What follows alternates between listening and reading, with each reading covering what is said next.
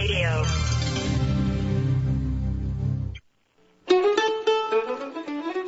If teaching students about one Abraham Lincoln is a good idea, how about teaching them about 100 Abraham Lincolns? We'll talk to Jim Percoco about how to do just that when we return on Civil War Talk Radio.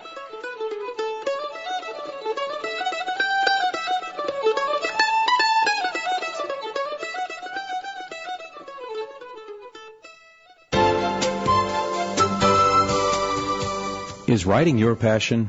Is finding and honing your craft your goal? Come celebrate the art, craft, and business of writing with some of the most successful writers in the country at the 6th Annual La Jolla Writers Conference this October 20th through 22nd in San Diego.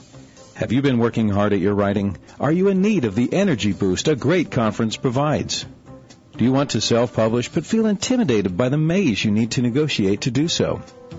Whether you're an aspiring or advanced writer, whether you write fiction or nonfiction, whether you're looking to publish through a major house or self-publish, you will learn with the best at the La Jolla Writers Conference. Exceptional and uniquely accessible faculty, varied genres, small classes for fiction and nonfiction writers, an aspiring setting, and the chance to participate in read and critique classes with renowned agents and editors set this conference apart. Ready to jumpstart your career? Then join us this October. Come see why the La Jolla Writers Conference was chosen by Writers Digest magazine as a conference well worth your money. The sixth annual La Jolla Writers Conference this October 20 through 22. Check us out at LaJollaWritersConference.com or call us at 858 467 1978. See you in San Diego this October.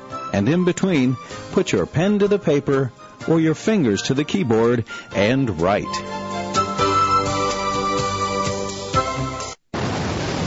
World Talk Radio, bringing the world to you.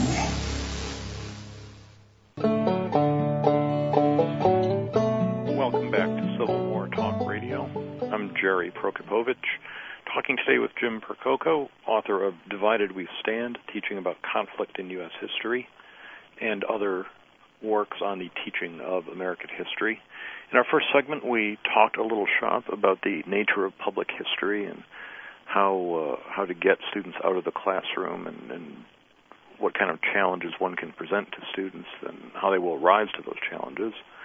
And I thought we would now talk specifically about about how one does that. In particular, uh, Jim, you took uh, some of your high school students from Springfield, Virginia, this past year on a, a Abraham Lincoln trip uh, to the Midwest, uh, and I believe you began that trip looking at this article here in the uh, Organization of American Historians newsletter. Uh, it says your first stop was just outside of Cincinnati. Uh, Cincinnati doesn't seem like a, a likely Lincoln hotbed of Lincoln studies. What uh, what brought you there? Well, uh, a couple of things brought me there. Um, one of the one of the uh, seven monuments I was researching for my my latest book project um, is a very intriguing Lincoln sculpture that was dedicated in 1917 uh, by George Grey uh, Barnard, and at the same time uh, that we were planning this trip, uh, an organization known as the uh, Association of Lincoln Presenters, which is a group of about 150 guys and uh, some of their wives who impersonate uh, or personify uh, Abraham and uh, and Mary Lincoln. Uh, they have an annual conference, and I had gone to their annual conference um, just to sit in as a casual observer when they were in in Vandalia, Illinois, uh, a couple years ago, and and I thought it'd be great to connect these guys with with with my with my high school students in applied history, and then uh, as as my book unfolded, um, it just turned out fortuitous that we could I could connect my students with the Lincoln presenters uh, at Barnard statue in uh, Lytle Park, and that's basically what unfolded uh, on the first part of our trip. That we we we stayed in the same hotel with the Lincoln presenters, and we we commiserated with them and and and talked talked Lincoln with them, and then on the day that we went to um, to the statue, um, my group got there first, and what I did was I played uh, for everybody Aaron Copland's uh, Lincoln portrait uh, in the shadows of Barnard's statue, and gave, giving it uh, some sort of sense of uh, of seriousness, and then then about a half hour after that, the uh, all these cars rolled in with license plates from all over the country that said "I'm Abe," number one Abe, Abe and Babe. You know, so it was it was kind of a interesting mix of uh, of Americana in a lot of different ways, and I wanted my students to to see both elements of sort of how Lincoln is interpreted in America. That, that's quite a group, the uh, the ALP, the Association of Lincoln Presenters. Yeah, they're they're an interesting crowd. They, they are. I, they came to the Lincoln Museum when I was there. We arranged to host their conference one one year, and it was uh, it was unforgettable.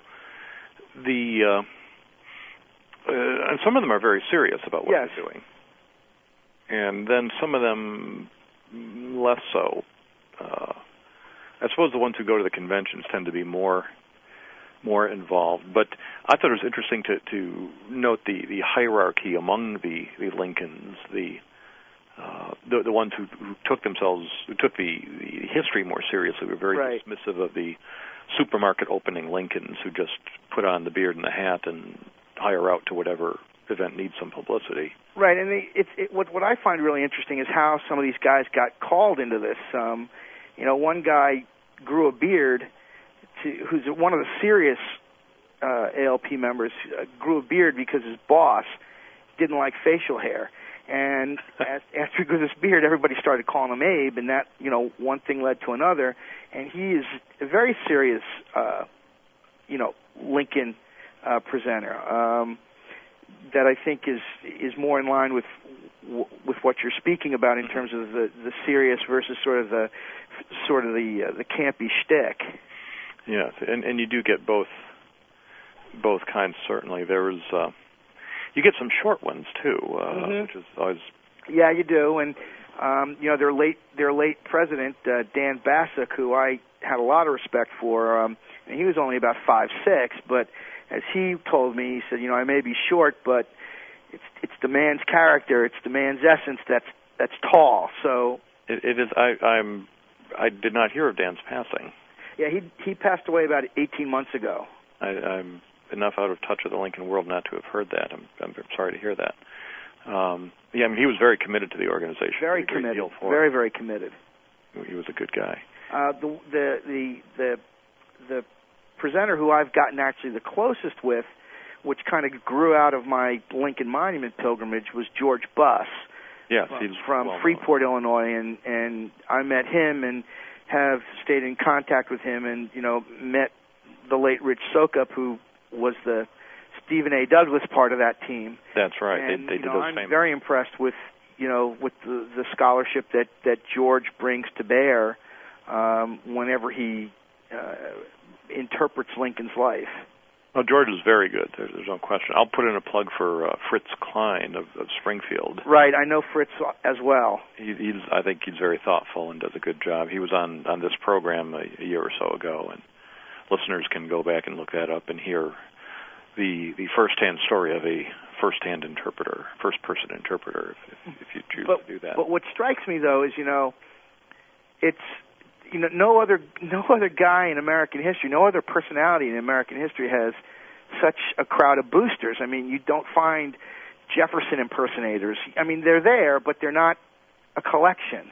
You know, you you don't find George Washington or or Teddy Roosevelt's, but in in large numbers. But you get you know upwards of 150 guys from across the United States that that somehow find an affinity with with the 16th president. You know, that's true. The the only comparable figure, it seems to me, in terms of numbers of impersonators, would be Elvis Presley. yes, I would agree. And I, I've made this argument in the past that if you if you go by these supermarket tabloids, the Weekly World News type, uh, the, the silly newspapers, one of the re- there are only a few recurring historical figures. Uh, Elvis is certainly one; he's always being seen alive somewhere. Uh, Kennedy is another. Mm-hmm. They just they can say JFK found alive, and and everybody knows who they mean. Um, once in a while Adolf Hitler and Abraham Lincoln. And beyond that, you don't find historical figures that that the the supermarket tabloid expects every member of the public to know about immediately. Right, and and I, I think that speaks to sort of the iconic nature of these folks.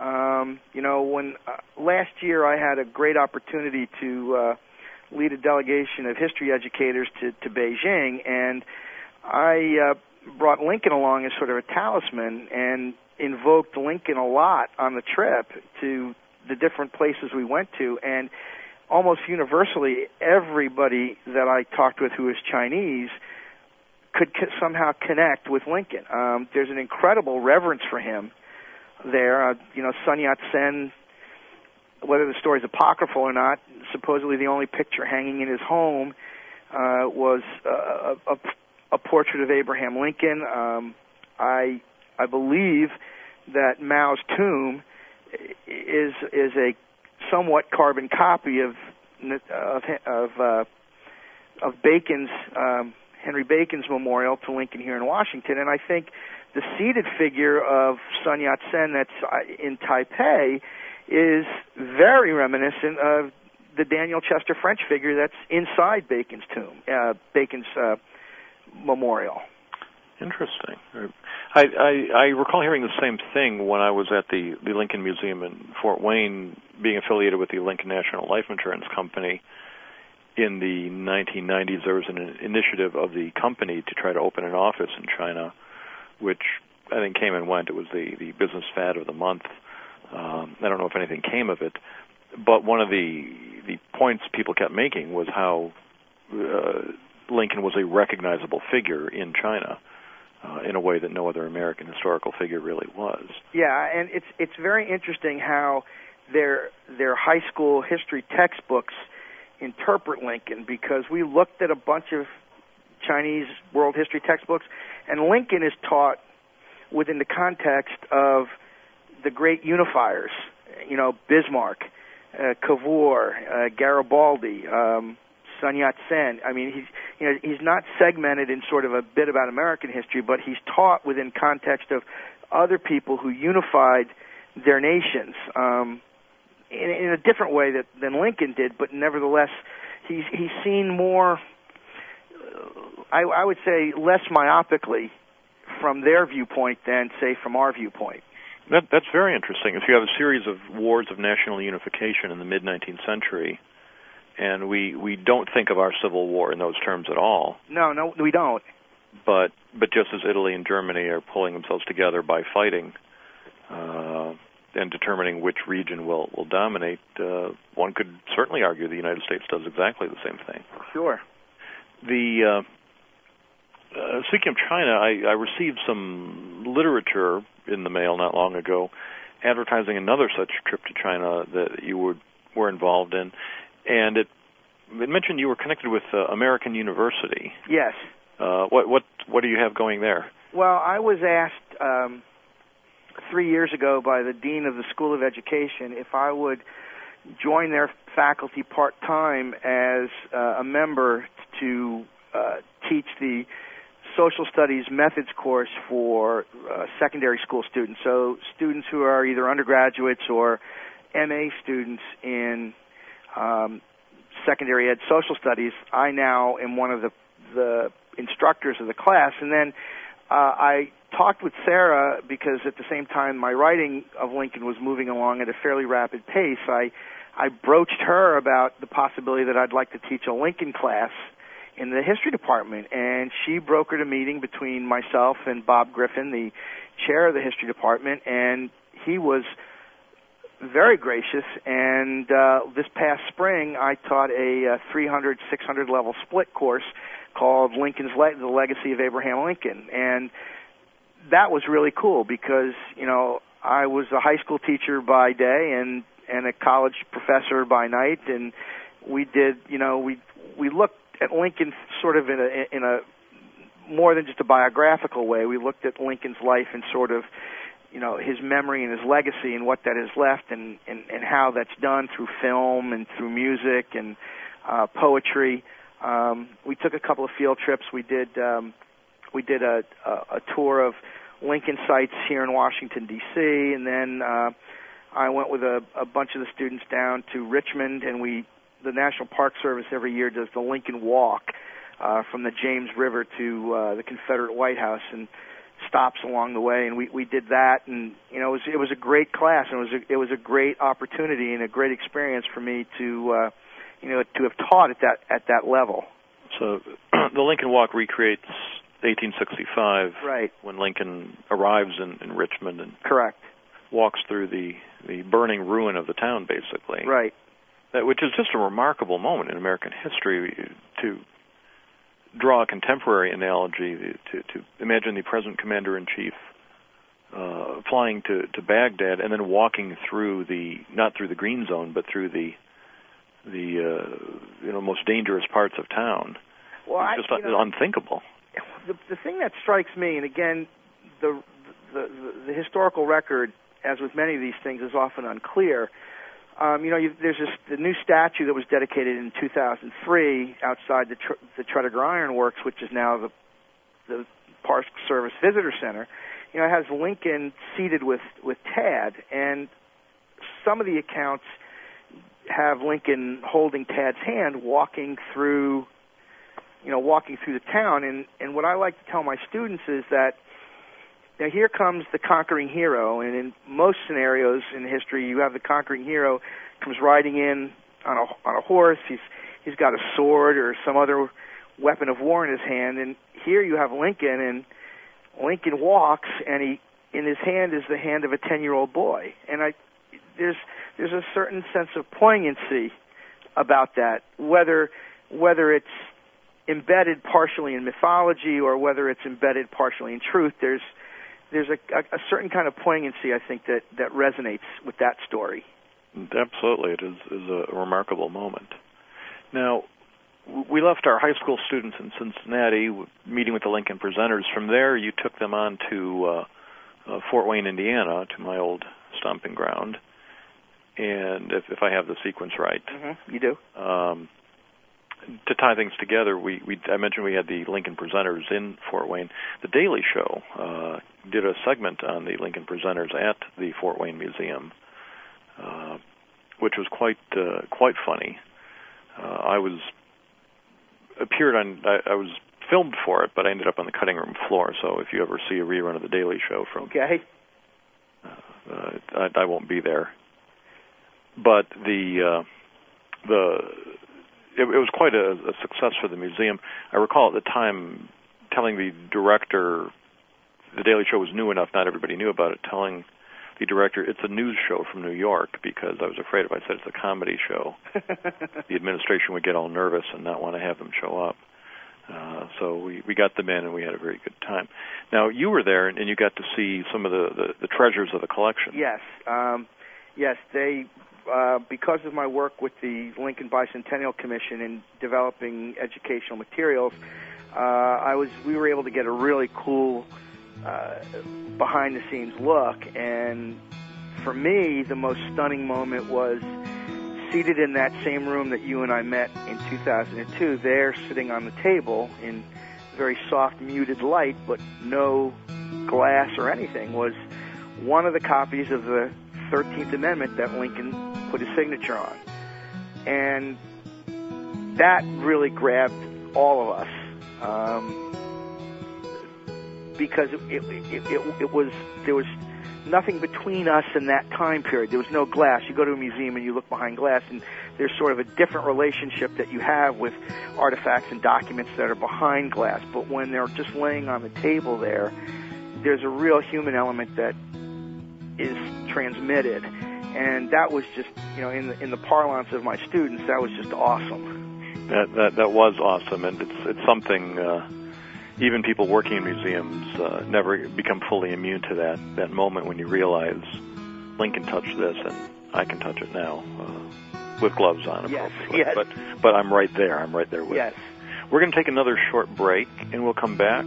We're talking to Jim Percoco about the teaching of American history and the story of Lincoln in particular here on Civil War Talk Radio.